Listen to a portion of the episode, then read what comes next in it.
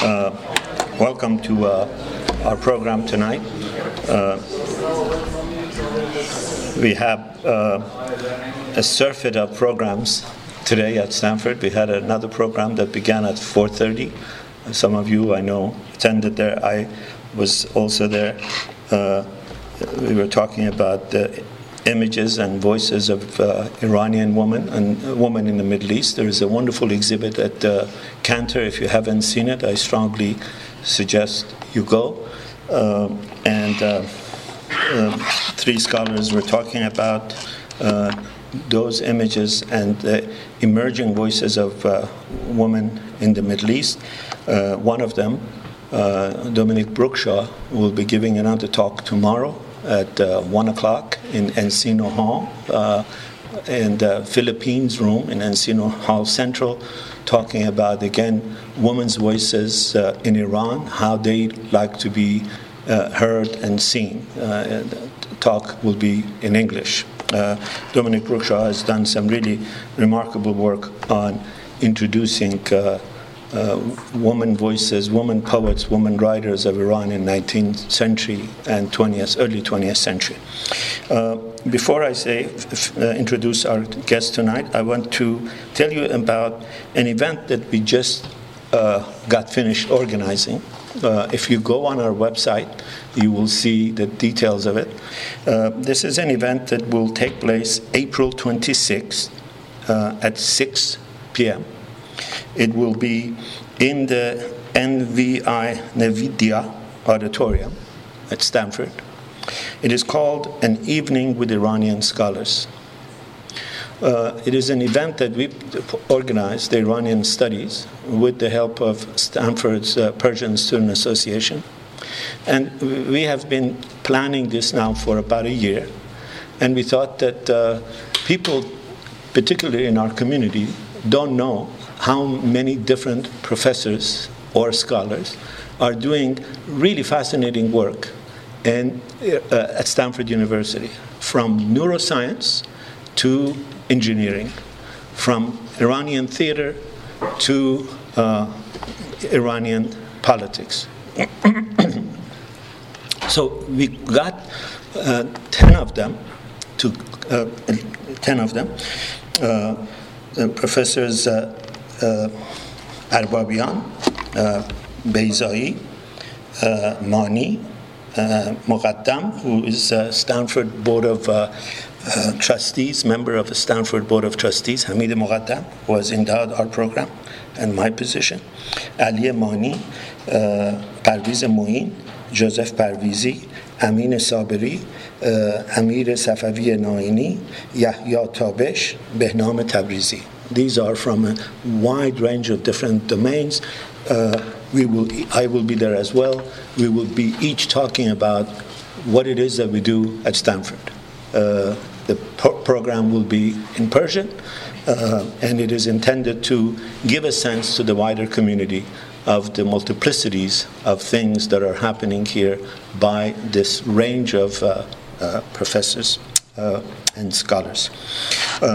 Our guest tonight, uh, Professor Soli Shahvar, uh, comes from Haifa. He's traveled far to be with us. We've been trying to get him to come here for uh, about, uh, I think, a year. Uh, finding a time that works for him and work for us uh, has proven to be difficult.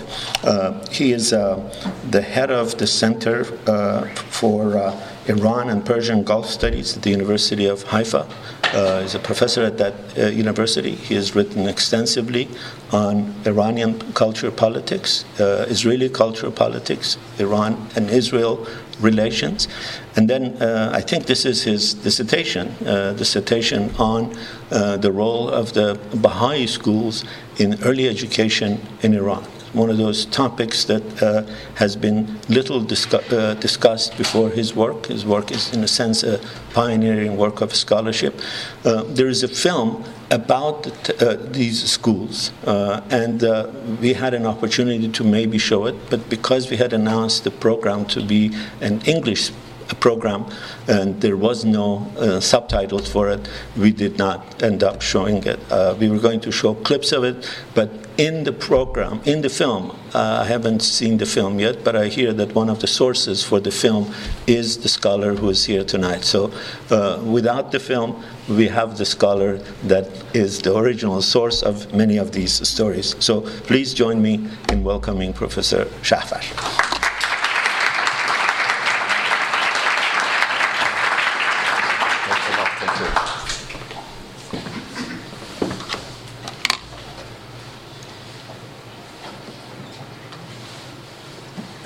Turn off your phones. Good evening. Can you, I'm heard? Well, not good? Does it go up or? Okay. Um, it's a pleasure. It comes so, from uh, your mic. Oh, it's the mic. So if okay. you put it a little higher. Put it that way. Okay. Okay. It's a pleasure to be here. I wish to thank uh, Dr. Milani for uh, inviting me to this place, uh, to this uh, honored place and prestigious uh, academic center. And I would like also to thank uh, Mrs. Pasang Sherpa, who took care of all the administration. And um, just a correction, it's not my dissertation. Uh, my dissertation was uh, on the advent of telegraphy into the Middle East. Oh. Uh, but it's a topic that I found it uh, quite interesting after um, being, uh, after participating, not actively but passively among the audience in the first international conference on the uh, Judaism, Christianity, Islam, and Babi Baha'i religion that uh, was a result of uh, a chair that was given to the Hebrew University, chaired by Professor Moshe Sharon, regarding Baha'i studies. And uh, when they announced that conference, and uh, I heard about the things, uh, the different uh, was three days conference, and they, they, announced that the next international conference is going to be in Landegg, Switzerland, and the theme of it would be education. So I was brainstorming with myself. I want to participate, but what I'm going to to present, and then the question of the role of the Baha'is uh, and in education by schools, stuff like that, uh, came to my mind, and I started to. The more I uh, delved into it, I saw that there is no mention of any Baha'i uh, schools. Then the question came to myself: Is uh, how come the biggest religious minority in Iran is not mentioned. You have the Jews, the Christians, the Zoroastrians, but no mention of the Baha'is, and of course their their schools. Then there must be something here, and from that started, uh, well, I would say two books by now and uh, a number of articles. So that's the story behind this uh, thing. So with your permission, I will start. Modernity, the Baha'i faith, and the question of modern education in late Qajar and early Pahlavis which is more or less the period, the span of period that uh, the Baha'i schools operated in Iran. So when we talk about modernity in Iran, uh, we can say, uh, to sum up, ideas of modernity uh, uh, came from various channels. I mentioned few. Contact with the West. The contact with the West uh, raised the issue of the superiority of the West over the Islamic states, in this case Iran, and from that the question came after that what we can do in order to bridge the gap with the West. It was in the field of military, the first major clash, you know, about the Iran Russia um, um, uh, wars at the beginning of the 19th century. Um, channel of another channel was the diplomatic contact, consular uh, uh, ambassadors and the staff of dipl- diplomatic embassies from Western countries of on the daily basis growing more contacts with the local uh, people. Economic, mainly concessions and loans that came along mainly in the second part of 19th century. Uh, cultural contacts uh, here of course, we can see a, a lot of uh, influence from di- different directions, but mainly French, for example. That's why, for example, up to the 60s, up to the 1960s, we have a major uh, French uh, uh cultural influence in Iran. Uh, educational, which we will talk about it today more in uh, detail. Uh, the education was, of course, the various schools and that were established in Iran by foreign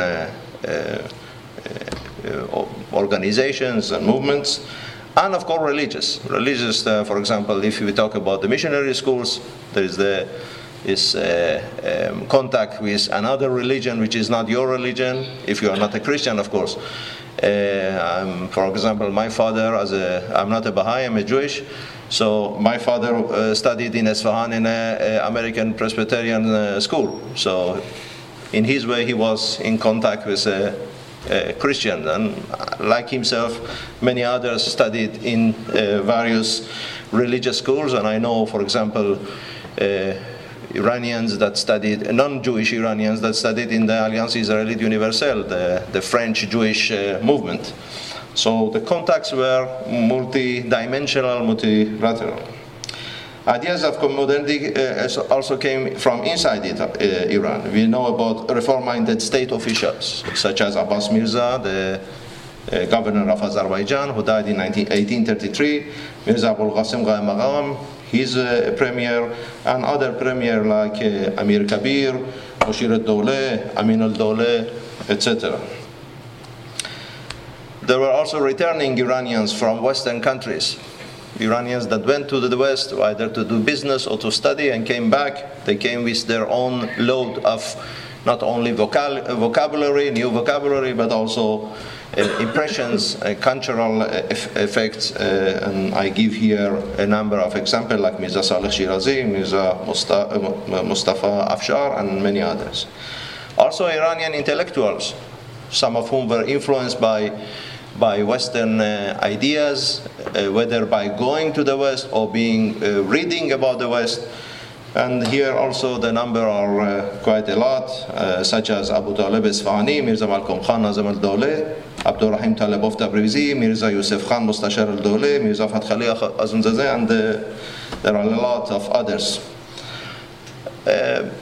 influence of, um, of uh, Western ideas came also through the written word, whether it is the press, whether it is books that were either written by locals or translated.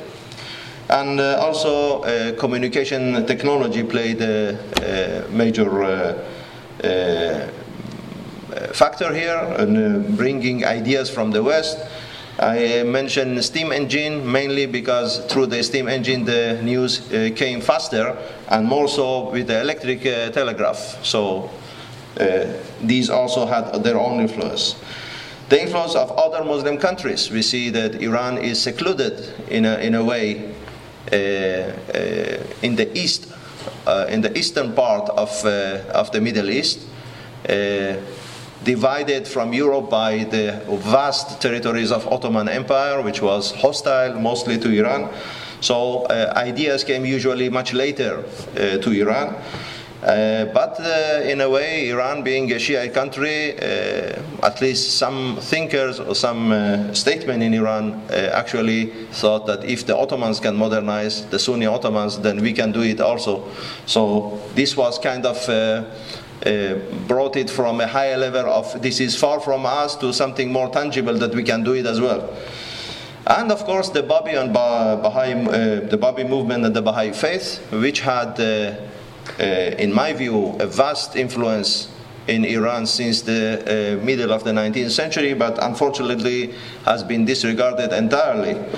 So uh, here we can talk about modern ideas such as monogamy, unveiling, emancipation of women, uh, permission to take riba or interest on commercial transactions, globalization, universal education, equality between people, the rule of law, limitation of the absolute rule, human rights, and uh, many more ideas, modern ideas, that actually are mentioned in uh, the Baha'i writings. I gave here two examples Kitab al-Aqdas by Baha'u'llah and The Secret of Divine Civilization by his son Abdul Baha which has a, um, which actually is a treatise in order to uh, in, uh, in which there is a lot of uh, ideas how uh, Iran could be promoted, and uh, there are some studies uh, already done, uh, like uh, Juan Cole study and a number of other studies, that uh, actually uh, do uh, prove or do indicate the influence of this treatise on ideas of other intellectuals which don't quote uh, secret of divine civilization as the source of their uh, thoughts. So here we go. Now, the role of modern education, of course, it's uh, in the modernization process of Iran, it's uh, one of the most important pillars.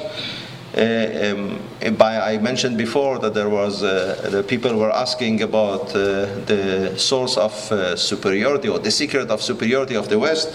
One of those was actually the the, the, the, education, the, educa- the, Western education, which needs to be imitated. Uh, and uh, there are a number of intellectuals who, Iranian intellectuals, that talked about this. Um, like, for example, uh, Mirza Malcolm Khan um, um, mentioned this, uh, modern schools as the kar, um, Adam Sazi, or something like that. that the, it's, it's a place that it makes the modern per person uh, that is capable to actually uh, live and uh, accommodate in the modern world. And there was, of course, the need to produce local qualified cadres for uh, the different uh, fields of reform during, uh, from mid 19th century onwards. Well, in the Baha'i faith, the education has a very important uh, uh, place. It's first of all, it's a religious duty.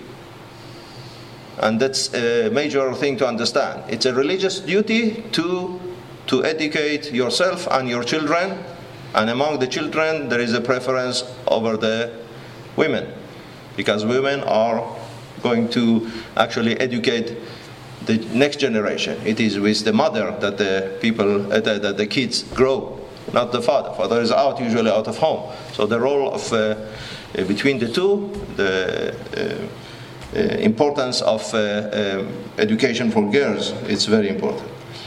Um, and uh, in the Baha'i faith, the, through the education, you can understand by yourself, not by uh, in, uh, intermediary, the, what the writings, the holy writings, are uh, actually telling you to do. You don't need these ulama, alim, yes, all these uh, clerics in order to interpret it for you. So, it, uh, in a way, it negates the this class of the ulama or the mujtahids and therefore, this is one of the bases or basics of uh, the hatred or the opposition of the uh, Shia clerics toward the, the Baha'is in Iran.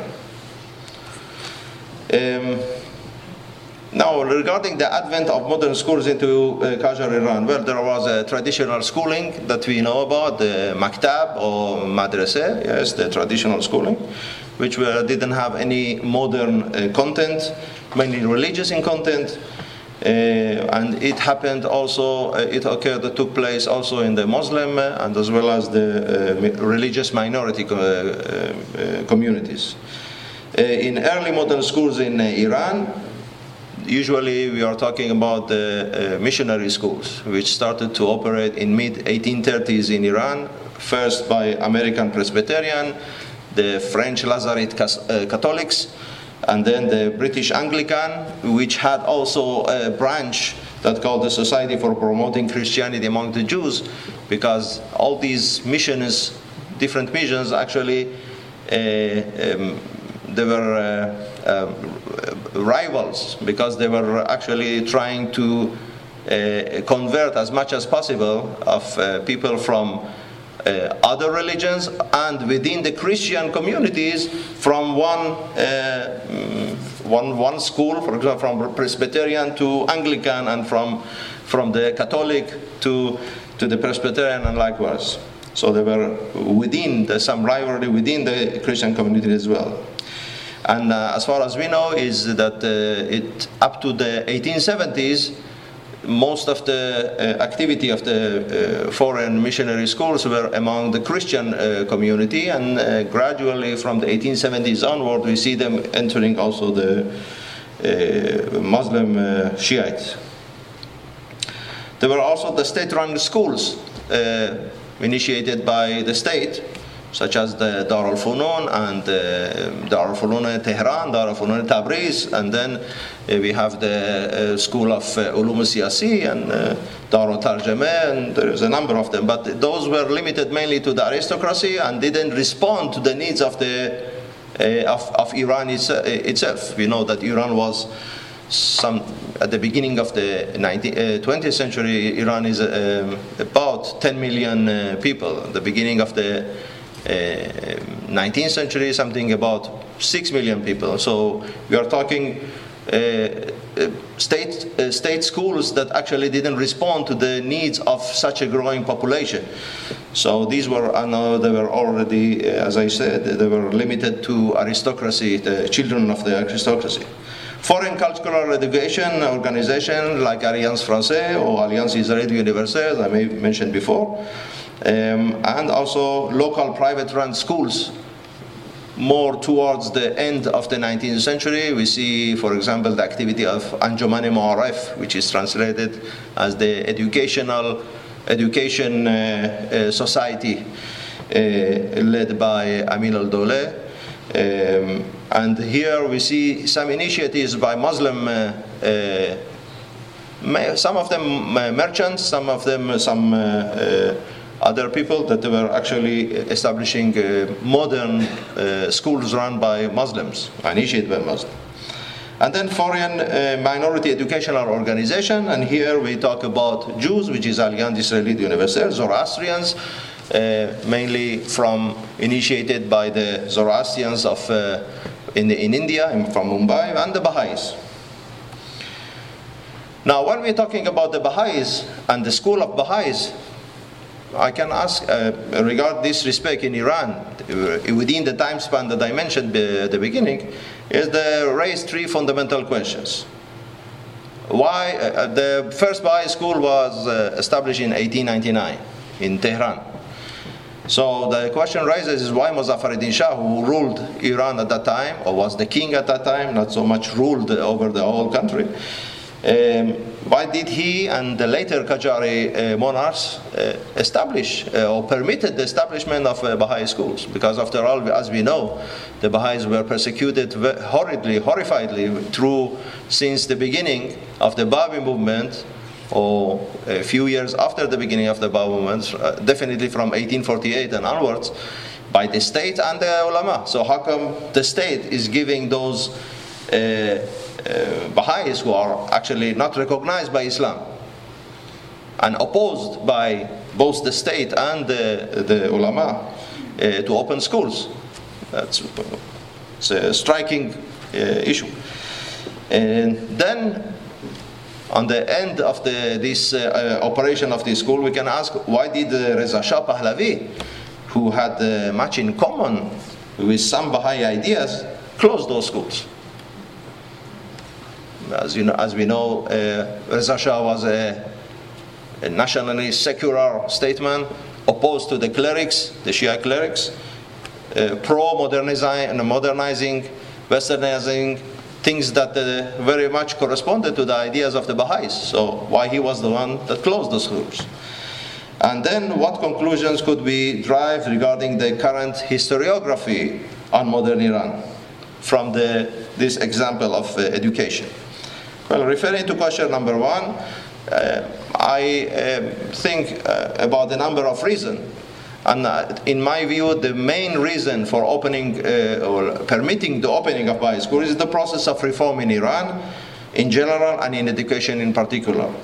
There was growing pressure from below for modern education, uh, which meant for many the ladder for better job or from uh, those who are in a bad economic situation for, uh, uh, for the child to actually take the family out of the, uh, their misery and the poverty to bring it to a, a better position because a better job would pro- probably produce a better income and uh, of course it would improve the, the, the life of those uh, of his family.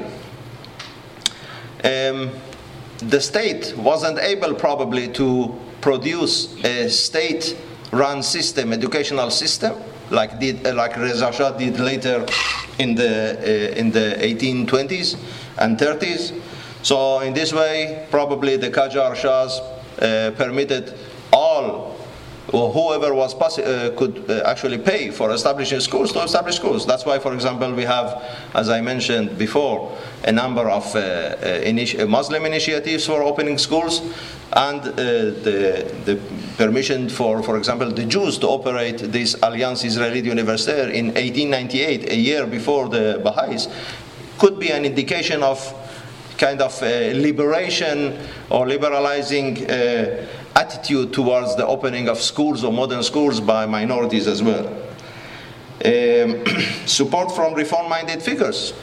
Probably there were a lot of people who are, as we said before, uh, intellectuals and others, uh, politicians, statesmen, uh, high officials that were uh, supporting uh, reforms in general and uh, the establishment of modern schools in particular.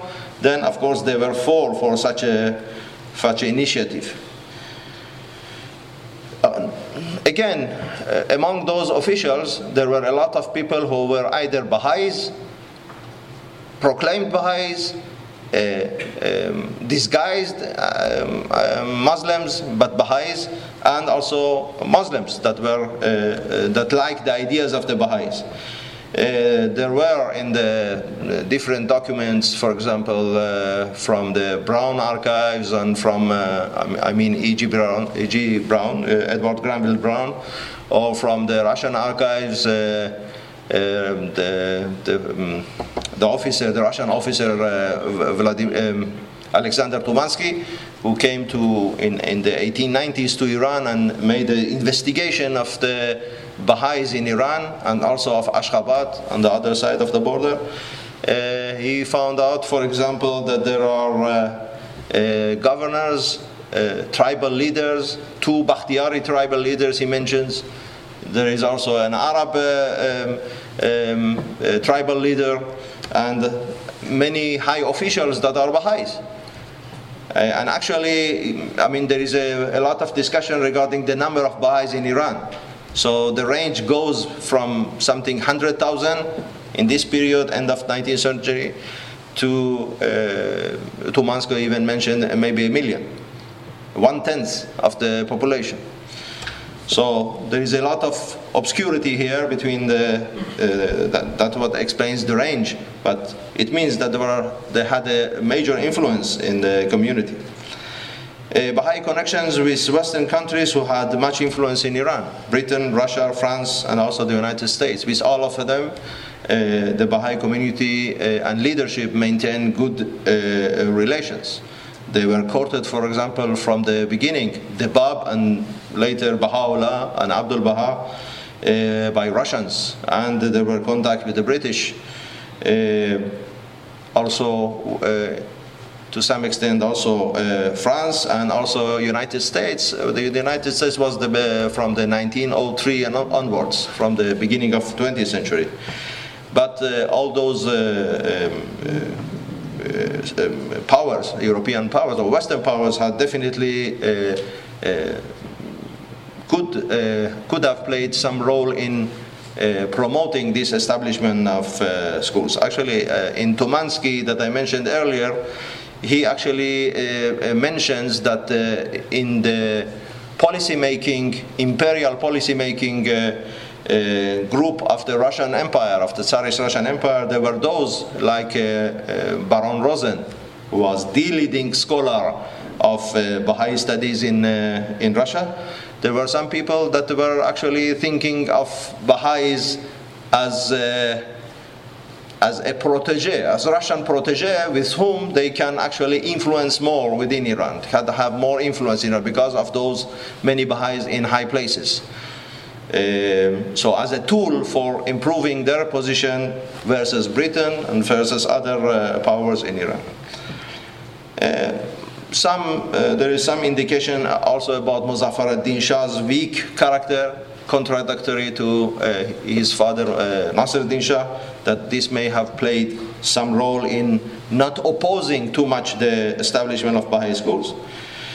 Uh, and also there, there was by the end of the 19th century a more lenient and relaxed atmosphere towards the Baha'is.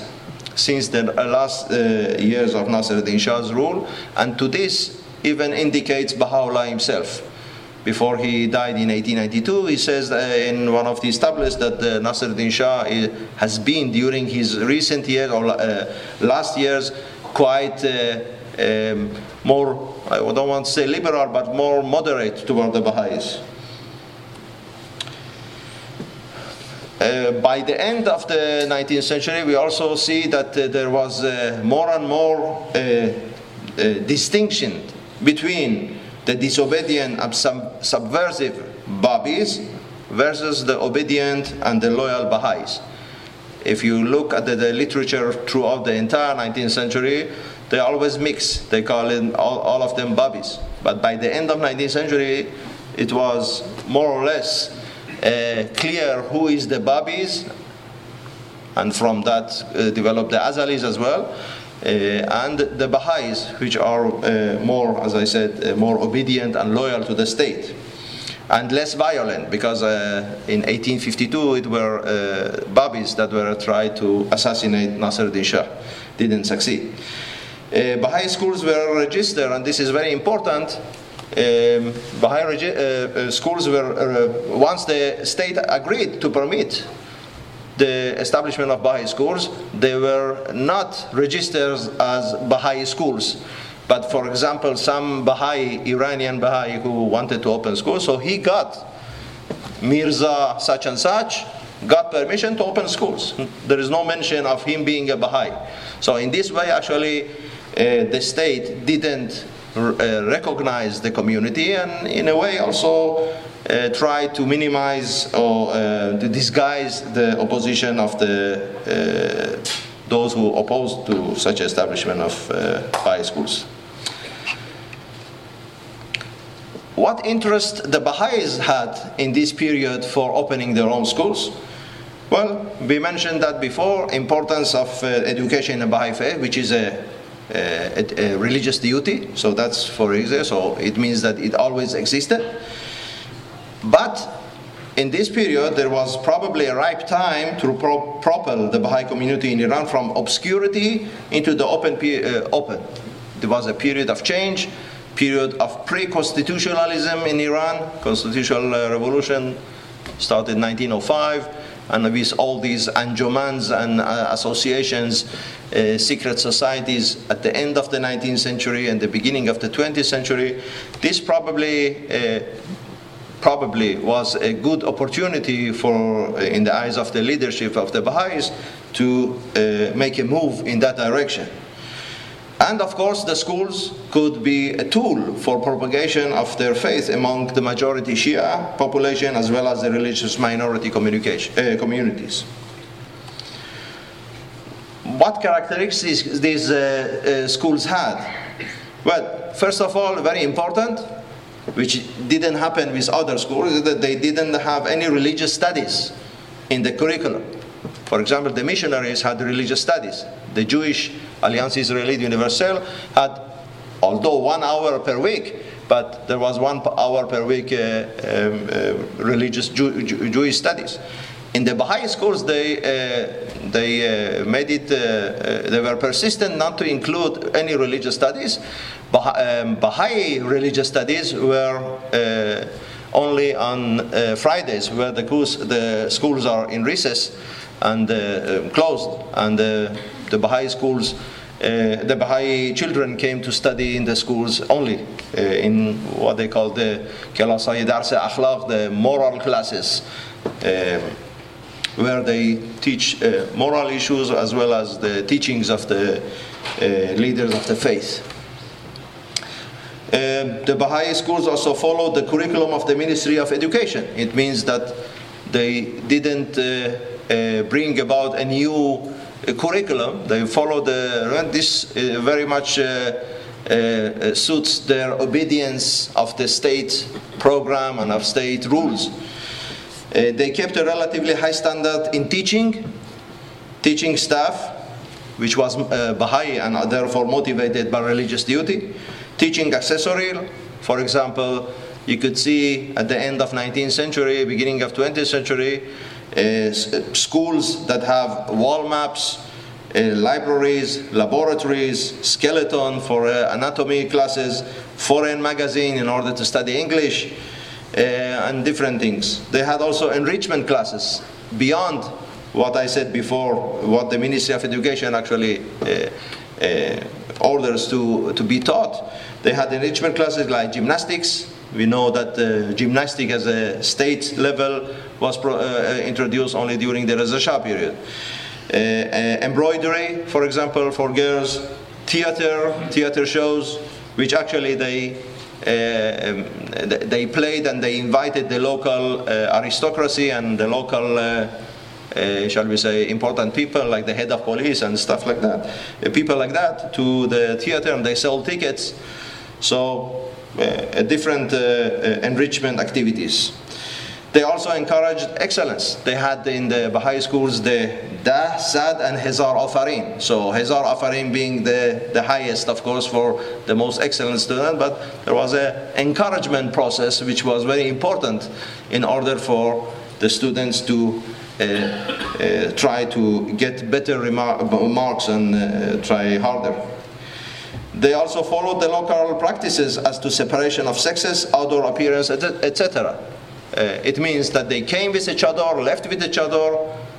As far as there was no, uh, the, the, the, unveiling hasn't started yet. It started in 1936, uh, as we know from Reza Shah period. But by, until then, they kept the rule of uh, the social habits and the practices. And they were staffed, which is very important, staffed almost entirely by Iranians. The Alliance Israelite, there were many Jewish, but from France.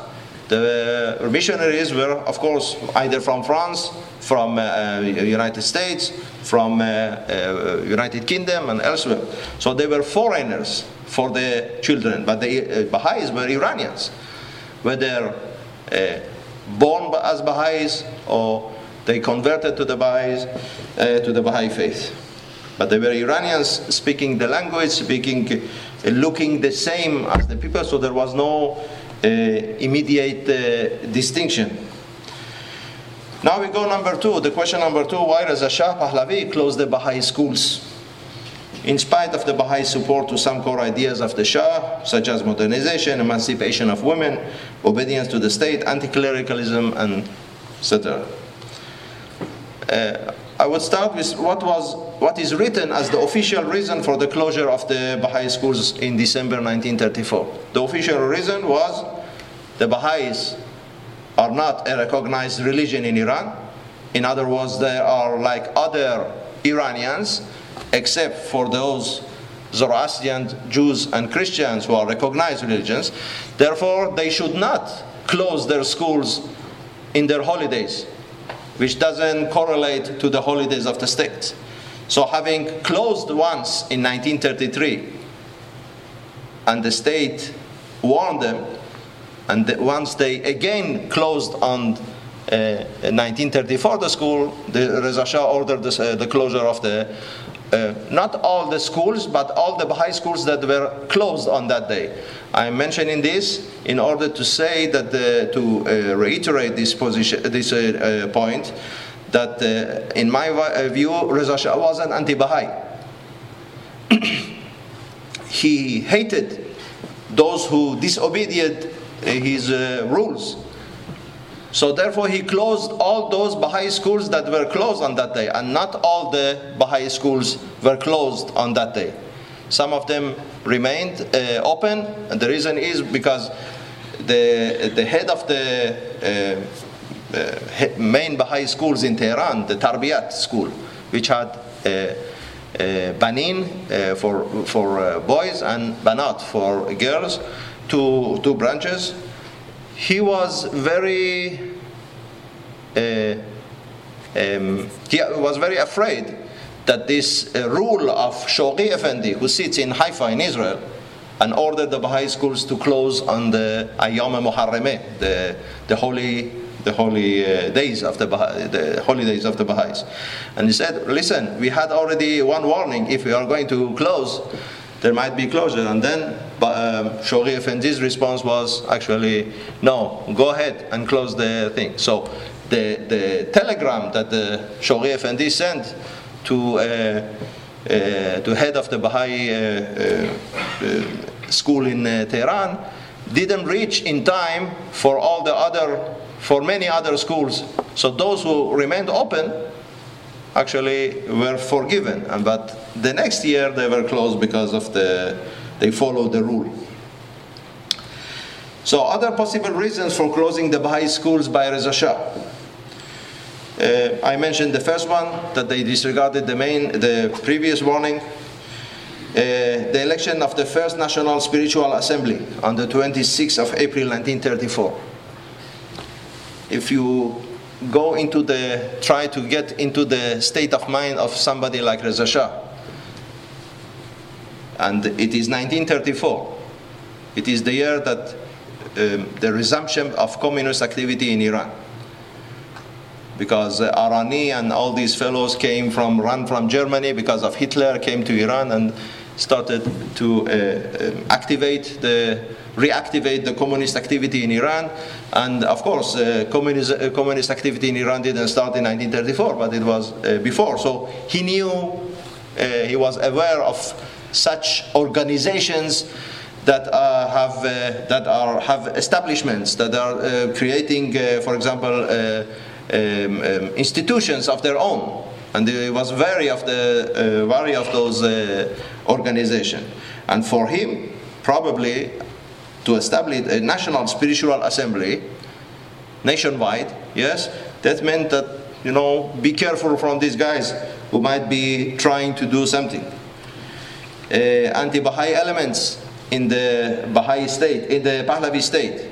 Most notably, Baha'i uh, literature very much indicate to Muhammad Ali Furughi, who was prime minister uh, at the time, um, who actually is quoted to say to have said that the Baha'i schools were a weapon to convert non-Baha'is to the Baha'i faith. Therefore, their schools need to shut down. Growing suspicion of Reza Shah, yes, I related to it a little bit uh, earlier, Baha'i universalism versus Pahlavi nationalism. In other words, the Baha'is are adhering to somebody who is out of Iran, and by, and by that, they are actually disregarding the head of state in Iran, which is Reza Shah. For him, of course, it was something that he could not uh, agree to.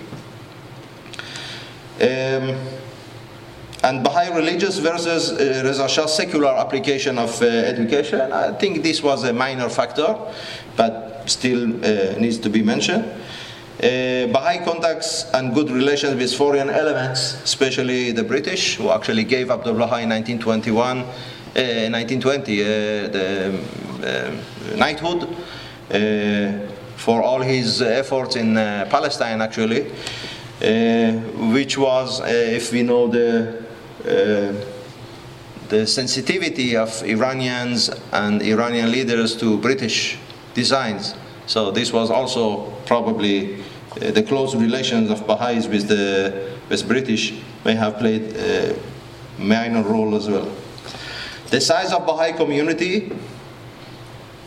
Here he has usually, for example, the Jews were in ghettos, uh, the Christians were in their uh, own uh, neighborhood, but here we have a a religious minority that its, uh, its uh, geographical spread is all over uh, and uh, it is institutionalized on the local level, on the national level, so it could be something that the Reza Shah might have noticed, a person as the Reza Shah was. The large attendance of Muslim students at Baha'i schools. We have some Baha'i schools that even the number of uh, um, Muslim uh, students is either equal and even a little bit more than uh, the Baha'is. So this might have also alarmed the Shah what would happen uh, if you take a number of these things together, for example, Furughi is telling him also, you know, be aware these are the schools are used, you know, they intended to convert this, uh, the non-Baha'is, and here he sees a widespread. So these things might have uh, played some role in uh, closing the, uh, Baha'i schools as a preemptive uh, act. sacrificed in domestic power game. The Baha'is also were usually the one community within Iran that were usually sacrificed in the in the power uh, rivalry between the state and the Shia clerics. So uh, it could have been that before he wanted to, Reza Shah wanted to introduce some uh, more radical um, um, reforms, such as the unveiling of women, he, he wanted to give the clerics something in order to shut them up. Could be. So this was also a, a, a factor that may have been playing in this uh, the, the, the, the um, decision to close the uh, Baha'i uh, uh schools. Actually, to this uh, to this issue refers also um, uh, Houchang Chehabi in his article in the very good volume, a collection of articles on the on the Baha'is and their social socio-historical studies on the Baha'is. Uh, um, edited by the very same Brookshaw that you mentioned and Seena Fazel. Imitating the Turkish model. And we know also that uh, Reza Shah was very um, um, kind of following the matters that happened in uh, Turkey under Mustafa Kemal Ataturk. And uh, much of the reforms done in Turkey, he imitated them and implemented them in Iran. And there are actually a, certain column in the Iranian newspaper that they were saying what is happening in Turkey on, the, on these issues. So uh, the Turks, uh, Ataturk, uh, actually closed the, those schools also in uh, Turkey. So this might have also some influence on, the, on Reza Shah's decision to close the schools. Now here I show you a number of uh, photos from the for, of Baha'i schools. For example, this is the Ta'id uh, Boys School in Hamadan in 1908. Uh, there are a number of those photos. Here the graduation intermediate students at the Ta'id Boys Schools.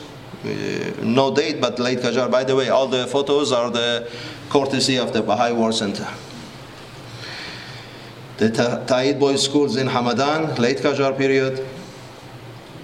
Madrasa, mubarakay, Ta'id, if you uh, look at this and you see it uh, cut a little bit, but um, Ta'id Boys School again in uh, 1925.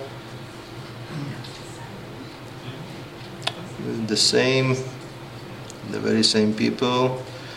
Um, oh, sorry. in here there is a full photo with the title there. Um, again, Ta'id Boys School. Now this uh, this was uh, uh, there is a Russian uh, writing on the on the side, so this could have been a Baha'i school in uh, in either Ashgabat or Baku, somewhere like that. By the way, the, the the first Baha'i schools, modern Baha'i schools, was established in Ashgabat in 1897. Um, this is the management committee of the Tehran Tarbiyat School, 1932. Uh, this is a group of pupils at the Tehran Tarbiyat Girls School, and the center with the dark dress is Princess Ashraf Pahlavi, who actually with uh, her brother studied in elementary school in the Tarbiyat. Uh, here we see the involvement of American Baha'is into the the schools in Iran, the, the Baha'i schools in Iran, eh, in the middle with the impressive hat, Dr. Suzanne Moody, uh, which actually, uh, when she died, the Iranian newspapers uh, also mentioned her death. She was quite a figure. Here, students at the Dars Akhlaq for girls, these moral classes in Tehran. This is after the closure of the schools in 1939, but the Dars Akhlaq, the moral classes kept. It wasn't a regular school. English class, Tarbiyat Boys School. Also, the writing is in English uh, there on the blackboard. A group of Baha'i women and children attending the Women's Emancipation Celebration in the Save branch of the Ministry of Education, 1930s, mid 1930s, probably after the unveiling uh, rule. Uh, here we see the picture of Reza Shah on top, a Baha'i girls' school. Ceremony for granting certificates of excellence to students. This is Wahdat Bashar Boys' School in Kashan, 1930. The Pahlavi hat is seen, of course, very visibly by the people wearing it. Student and staff at the Wahdat Bashar Boys' School in Kashan in 1909. And student and teachers second grade classes uh, from Tarbiyat Boys School, Tehran, probably late Qajar. This is uh, what I referred to earlier, the gymnastics uh, classes. Ceremony at the Tarbiyat Boys School in Tehran,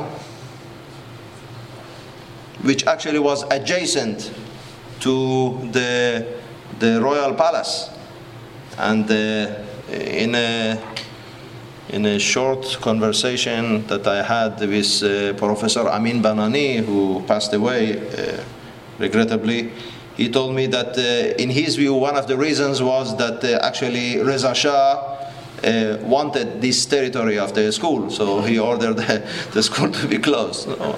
It's not a new, new thing with Reza Shah, you know, taking the pieces of land, but I don't know.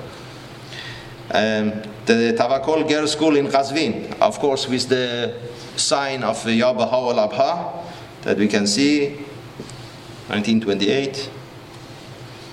And again, the sign is up there, the Tavakol Boys School in Qazvin, Tarbiyat Boys Schools, and uh, I don't want to go into this, but a lot of uh, famous people are here the, among the children. For example, I don't remember which, but in, in my book is written one of those is uh, Manucher Farman Farmayan, one of Farman family, which actually, uh, according to uh, um, Moojan Momen, the, the father was a Qajar prince. He, uh, he was Baha'i. He converted to Baha'i.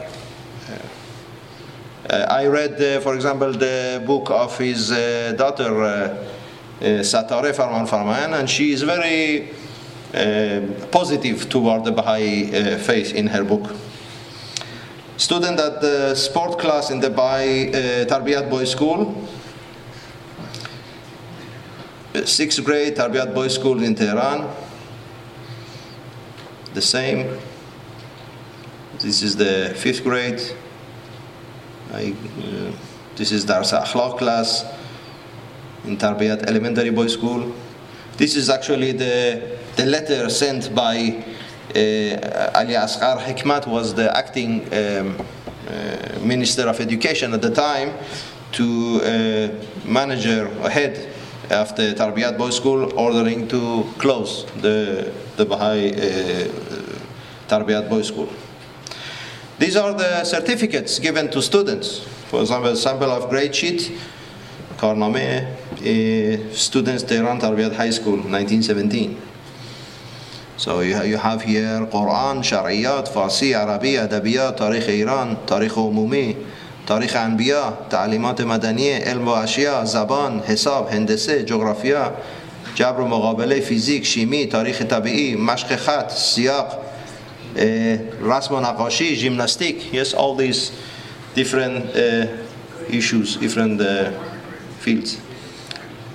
This is on the other side in English, so it was very important to have the bilingual. Um, of course, this is the, the star with the nine, um, what do you say, the nine points, um, which, which is uh, symbols uh, the the Baha'i, uh, one of the Baha'i symbols, the numbers of 9 and 19th. Uh, here, Saadat Milli Boys School in Najafabad, 1934. Saadat Milli Girls School in Najafabad. Uh, the same school in 1934 with the sign Yabaha Abha there.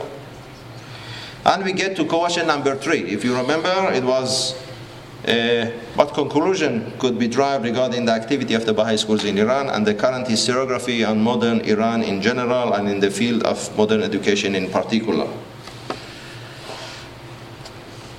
Well, the first of all, the Baha'i schools formed the first laboratory in modern Iran for intercommunal contact, where Muslims sat and studied under the same roof and on quite equal terms alongside Jewish, Zoroastrian, and Baha'i children. The Baha'i uh, schools provided education facilities not only in major urban cities, but also in remote places, wherever there was a Baha'i community, of course, where were, there was no state run or any other schools.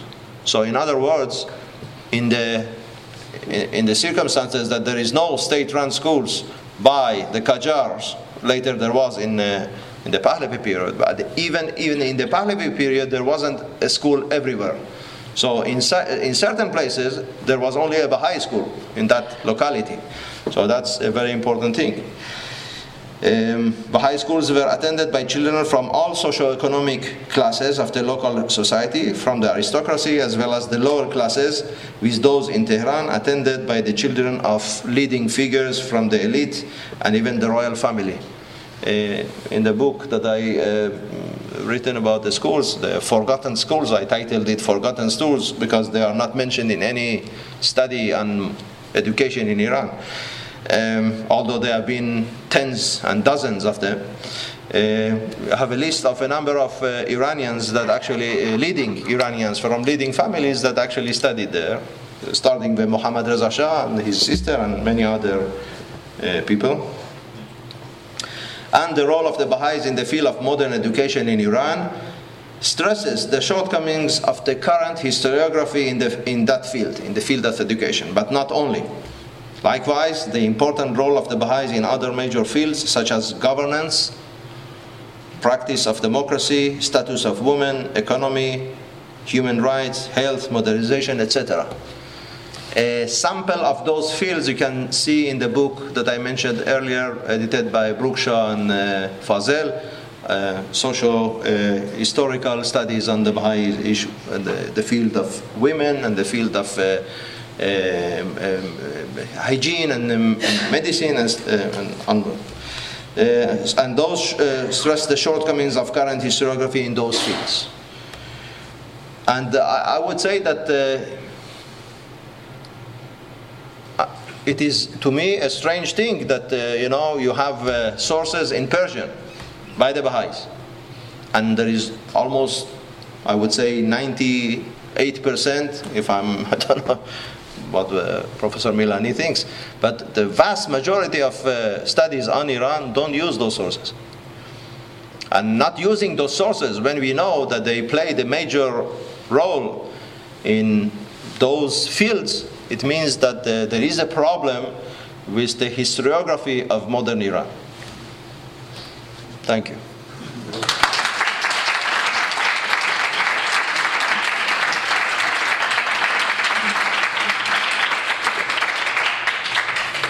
Can you take some questions? Sure, sure. Please. yes, please. Begin. Do we have any estimate on how many students were educated in these schools? Yes, if you uh, if you have it, uh, if you have the you have the book, I do. I, I send you yeah. the, the Persian one. Yeah. So you have uh, um, uh, the, the you have three, if I remember, three or four, four uh, um, appendices. The first appendix, it has all the names of the schools that I traced with the number where there was the, these data. So there is a huge uh, data uh, there that could be used for another studies. I just uh, did my first shot in this, and uh, there is a room for, uh, I, think, many more uh, studies in this field. of course, there is the problem of um, access to Baha'i sources.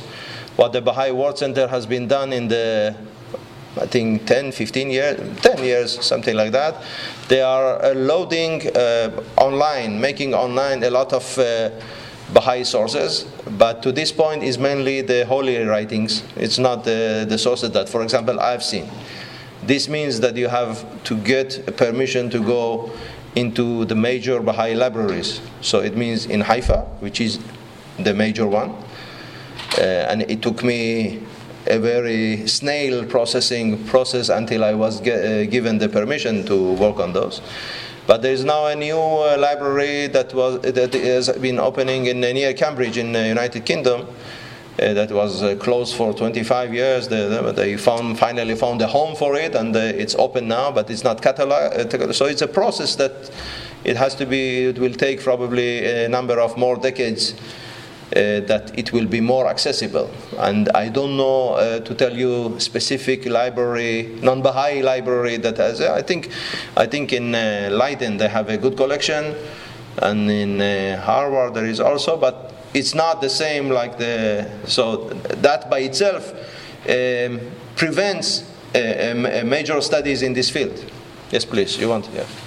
Thank you very much, first of all, for your very informative uh, uh, presentation. As you mentioned, uh, you know, the school started during at the time of the Muzaffar Shah. Yes. You also mentioned that maybe he was kind of he had a weak character, uh, maybe maybe not as strong. Uh, what was the position of the clerics at the time? You know, he being a weak kind of a Shah, and were they in a strong position, and why didn't they oppose, or did they oppose no, they, strongly to this, and they, at the end still they lost uh, the school started? Yes, there, is a, there was a major opposition of the clerics, and this is uh, on the national level. But as I said, there were a lot of uh, either Baha'i or pro Baha'i or pro reform officials in uh, different places. Uh, so uh, your question has to be referred locally. In certain localities, the clerics were more strong, more influenced. They had some influence on the governor, and they closed them, for example, for a short while, and then the Baha'is sent a, a, a cable or um, a telegram to uh, the Tehran, and the Tehran authorities that were there, more pro Baha'i or Baha'i officials, they pressed the Shah and the cable came back open. So there was on the there was one chapter in my book is the opposition to the Baha'i schools. So there is a lot of cases like uh, I mentioned, but on, on the local basis, it's not on the, of course on the national basis. All the clerics were against it because I, it's uh, first of all it's a post-Muhammadan or post-Islamic religion. So if you say Muhammad is the Khatam al-Anbiya, the last of the prophets, you cannot afford to be another revelation. Uh, so by itself, but specifically uh, the fact that through the education, the Baha'is are actually saying that uh, a believer uh, can actually understand the writings by himself and act upon them. He doesn't need this mediators of called uh, cler- uh, clerics or mujtahids, this by itself make them immediate danger to their position in the society. So therefore, it's a uh, how to say it's a battle for life for the clerics. Yes.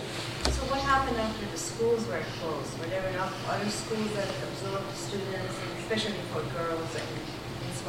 Yes, we are talking about, of course, the Pahlavi uh, um, period. So the, the Baha'is, uh, some Baha'is uh, were kind of in a, didn't know what to do after. So some, some children lost one year of schooling.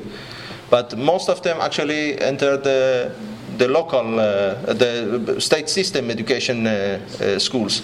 There, which weren't uh, close to them, unlike to, today, for example, which uh, the university level is close to them. So uh, there wasn't a problem for them entering the, uh, the um, regular schools. Yes? Yes, you mentioned this uh, Russian source, Alexander Kumansky. Tumansky. Kumansky. Alexander Grigorievich Tumansky. Yes, yes. Could you mention again um, what was his uh, position or role, and also the sources, uh, the references and connection with uh, the high officials in the, uh, connected to the Baha'i faith that he mentions, are those available in English, do you know, or only in Russian? Well, uh, my second book on this, uh, um, uh, we have made a two volume book on the Russian sources on Baha'i uh, studies, which are all translated and annotated with introduction. It's called The Baha'is of Iran, Transcaspia, and the Caucasus. So you have it in English. You have uh, all the material. So I mean, it's it's I don't know. I mean, it's available. It's by I.B. Tauris in 2011 was published. So Yes, please. He said that after that, the Baha'is were not allowed to have any formal education. But at one point, they, No, I didn't say that. That they, they didn't have. they were opposed. So No, no. Question is between, No, no. The Baha'is, the schools were closed, but they were permitted to enter the regular uh, schools. right, so, By the way, after the Baha'i schools, also other uh, um, religious minority schools were closed, other the missionaries, and they were nationalized in a way. So So how did it transition from the Baha'i schools being closed and Baha'is being allowed in other schools to the current situation in Iran of Baha'is not being allowed to attend higher education? Where was the... the it's it's clear to me because the, the clerics took over the power, and of course, as I said, they were the the biggest rivals or the biggest threat to the clerics. There was the Baha'is, and they are fighting them uh, very viciously. So. Uh, it, it didn't immediately start with the 1972 with the revolution and establishment of Islamic Republic, but uh, later, of course, they uh, they uh, um, they uh, prevented them the entry. Then there was the development of uh, BIHE, the Baha'i. Uh, the BHIE, excuse me, the Baha'i Higher Ed- Education Institute of Higher Education, so BIHE, and uh, after that this was closed as well. So uh, whatever uh, to uh, in order to uh, either uh, prevent the Baha'is to prosper, so throw them to jail, make them flee the country, and there is of course a lot of sacrifices made by the Baha'is because after all, Iran is a sacred uh, country for them because the the religion started for them, and the Baha'i, the Persian language is also very important because of that. Yes, please. So this is a personal question for you. Uh, you seem to have done a lot of research in this area. You explained why you uh, developed this interest on this topic because you wanted to present Atlantic. And, and then your interest has continued and you're, you're continuing to work in this space. I'm curious to know what propels you in this direction and what, what uh, uh, Understand. are, are uh, personally of interest to you. And, and, and the second part of that is really uh, what gap do you feel that your work is actually addressing to fill? Okay. First of all, um, as a scholar, I mean, all scholars are always looking for something new. I mean, if you go and uh, do research on something that has been extensively researched, so your net net uh, contribution is nothing. I mean, uh, so somebody who's uh, after doing uh, a degree, a PhD, very quickly, so he goes and does some tricks. That's why you're not talking about that. So you always want, uh, and to me, it was like a black hole. There is a black hole in modern Iranian history called the, the role of the Baha'is in the community. And this black hole is not addressed because of mainly political issues. So, in other words, there are a lot of, I would say, scholars in Iran who want, and in other circumstances I would have probably wanted to do research, but they know if they do research on the Baha'is, then they would be prevented, not given visa, a visa to go in Iran, not to mention cooperation with Iranian uh, scientists and scholars, not to mention access to uh, sources in Iran. So it, it keeps, uh, this situation it keeps, uh, you know, continuing. So somebody like me, who is Israeli, then there is no problem of going to Iran because it's a one-way street. I, I don't want to. so for me, I didn't have all this consideration, and the, the, the, the, the fact that I was in Haifa and the center is there, I approached them and closely, as I said, it took some time, and they, they opened to the idea and so uh, the second one was the second question. Yeah, so, so how has your work um, filled the gap so far? Because you said it's a big, huge black hole. Yes, I mean in, in terms to be chipping away at it. yes in, in terms of the field of education, you, I took all the books, articles that has been written about education in Iran before my research. There is no mention of any Baha'i uh, schools.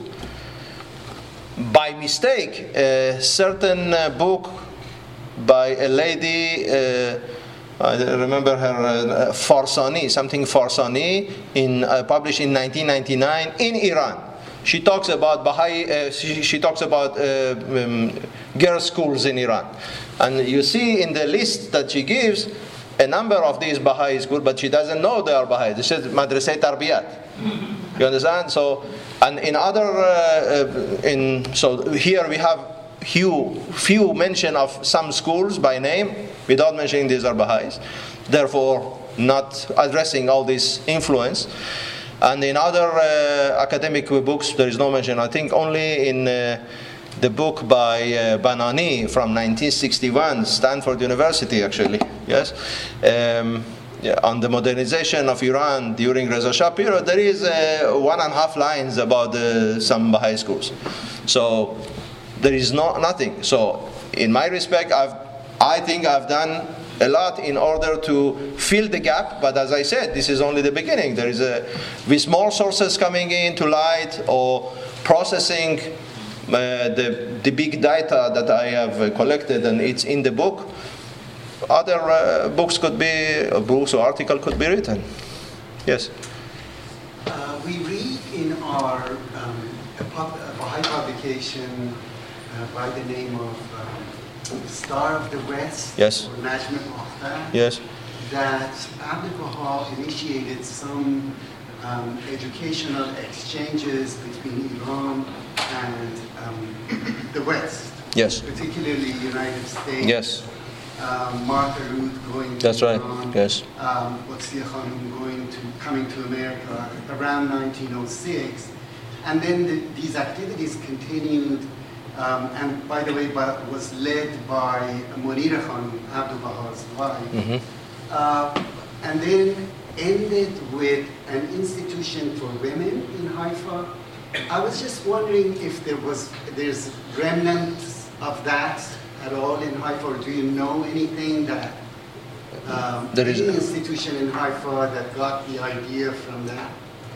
I don't know of any institutions in Haifa as you describe. I know about these initiatives that there were. They, they were it, it was open, even developed into the Iran America Society, something like that. That uh, the many teachers came mainly to the Tarbiyat Banat in uh, in Tehran, uh, and the, the number of American educators in the Tarbiyat was uh, quite a lot, especially the um, the uh, the girls' school but uh, there is no I don't know of any such institution today uh, uh, in in Haifa or in any parts of Israel. What there is in Haifa is the main institution of the Baha'is, the Baha'i World Center, with the Universal House of Justice uh, as a leadership uh, uh, body. And the holy places in Acre, and I, actually I have a PhD student who is doing research on the Baha'i settlements in in uh, in uh, Palestine or in the land of Israel, as the other version. Uh, east, uh, and he concentrating mainly on the settlements that were uh, east of the Lake Kinneret. If you know Israel a little bit, Lake Tiberias, what they call Lake Tiberias, and there were a number of uh, uh, villages, and there is very interesting because, for example, I, I said that you know there is a black hole. So in I- land of Israel studies, there is such field, land of Israel studies.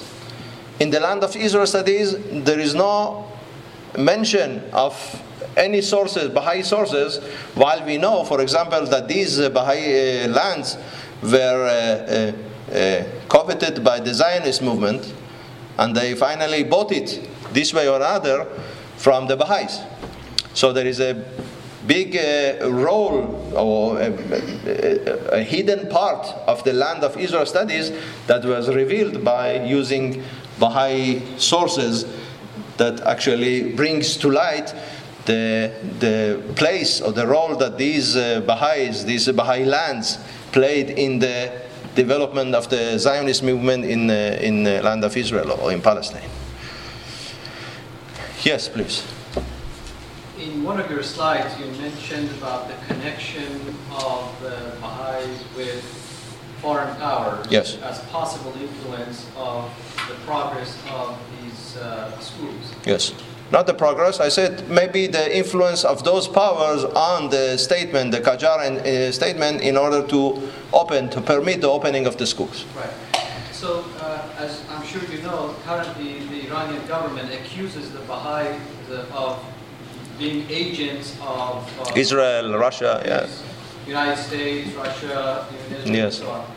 So, in your research, uh, basically, could you elaborate on the nature of this relationship? Was it mainly educational, sociological, or uh, have you found any evidence of any kind of a political machination or Baha'is being agents of Well, not agents, but for example, you take for somebody that I wrote an entry for the Iranica um, on the uh, Haji Mirza Muhammad Taghi Shirazi Afnan. He was one of the major merchants in in the in the second half of uh, uh, 19th century in Iran. A good friend and uh, I would say uh, somebody who on a regular basis it corresponded with um Amin al-Zarb, the leading merchant of the period, who was involved in establishing these uh, uh, um, um, councils of merchants, um, Majalis Tajarat, uh, was a leading role. And he became, uh, in uh, the 1870s, the Russians picked him up to become their agent, their uh, uh, consul in Yazd. And he was for 10 years uh, Russian consul in Yazd, and he was therefore uh, given the title of Vakil al-Dawleh Rus.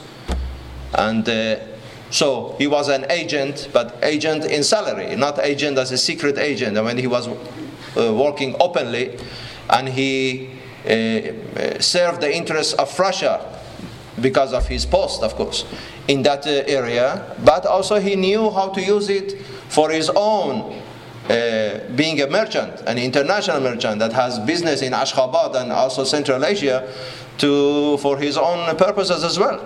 So, for example, uh, there is a theft of his uh, some of his commodity in uh, in Russia. He sends a letter to the authorities of uh, Transcaspia, the Russian authorities of Transcaspia, and then what was before Turkestan, then became Transcaspia, and then Central Asia, and asking for protection, uh, for uh, um, asking them to uh, do whatever they can to reimburse what has been stolen. Uh, so there is this kind of energy. I won't call them agents in a way that, uh, that you uh, indicated. Of course, they're saying that the Baha'is are being in Haifa, they're agents of the Zionists.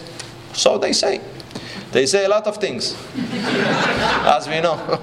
you don't have to be, you know.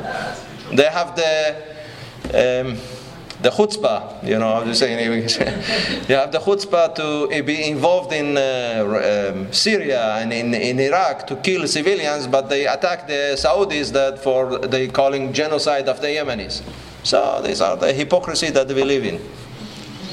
Yes, please. Uh, you mentioned that at the end of 19th century, is, uh, maybe 10% of population were Baha'i, No, I- what I said is that there is a range. between 1% and 10%, right?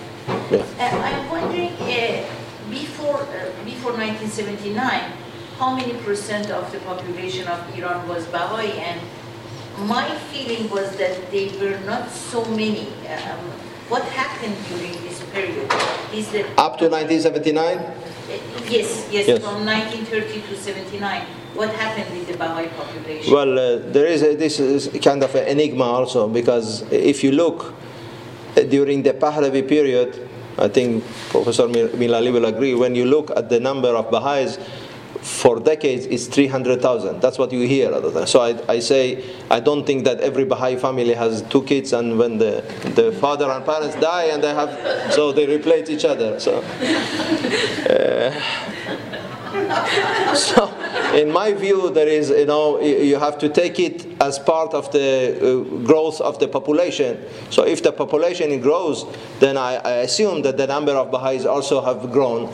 To some extent, I think that the Baha'i World Center probably doesn't have the interest to publish the exact figure, if they know the exact figure. I don't know, but I think they need to keep it in order not to make it like a bigger danger for the regime. So, but in my own feeling as a follower of the issues, I think we are talking about much more. Probably in during uh, after the 1971, even more so, because of the distance created between the population and the regime, because of what the, the population actually distance itself from Islam as well, because of they identify the crimes of the regime with Islam. So therefore, there's a great move to Zoroastrianism, to Christianity, and I think also to, to the Baha'i faith, because the principles of Baha'ism are very very, uh, I would say, uh, principles that many the young generation Iranians are uh, appeal to, to appeal to them. Uh, but of course, they won't come and say we are Baha'is because of many reasons. Uh, including uh, execution or deprivation of higher education and stuff like that. Yes? And are Baha'i respect, do, do Baha'i respect the Islamic holidays generally, like Muharram and so on? I don't know. Yeah, well, the Baha'is, uh, by, by, uh, by faith, they respect the, the local habits and uh, holidays, but they also they have their own. So I mean, they uh, still obedient to the state rules because this is part of their uh, faith to be obedient to the state, no matter this is a state that actually kills them or persecutes them. Still, yes, please. Comment about what your, uh, I mean, you mentioned about modernity in Iran and how the uh, basically the educational uh, attitude to people uh, came about, but the, you, you emphasize that Baha'is emphasize a lot on education. Can you comment about how they, you know, who and how they basically became so uh, emphasizing so much on education, and at what period was that? Well, they always emphasize education because it's part of the faith. But uh, but the Bab, did Bab was that or did Baha'u'llah? Uh, it was more Baha'u'llah and more so because Baha'u'llah died in 1892. So it was more, if you talk about modern education, it was mainly Abdu'l-Baha. That was the actually the the engine that uh, pushed towards establishing those schools still, uh, because of what I said, the period of late 19th century when uh, Abdu'l-Baha was the leader of the Baha'i community, it was more a period that was ripe for establishing those uh, schools, as I said, from obscurity to the open, because of the uh, the period was more people were more open to change the, the, the, winds of change that came from Europe. Uh, you know, there was a movement towards constitutionalism, um, anti-absolutism in Iran. So all these things uh, probably brought him to decide to move on. And there was a need also from, as I said, for high, uh, um, for modern education. Then all these combined probably um, uh, helped the decision to establish such schools. And, uh, and the result is that uh, he was right because uh, the, most of them were uh, attended by many non Baha'is. Well, our time is up. Please join me in uh, thanking Professor.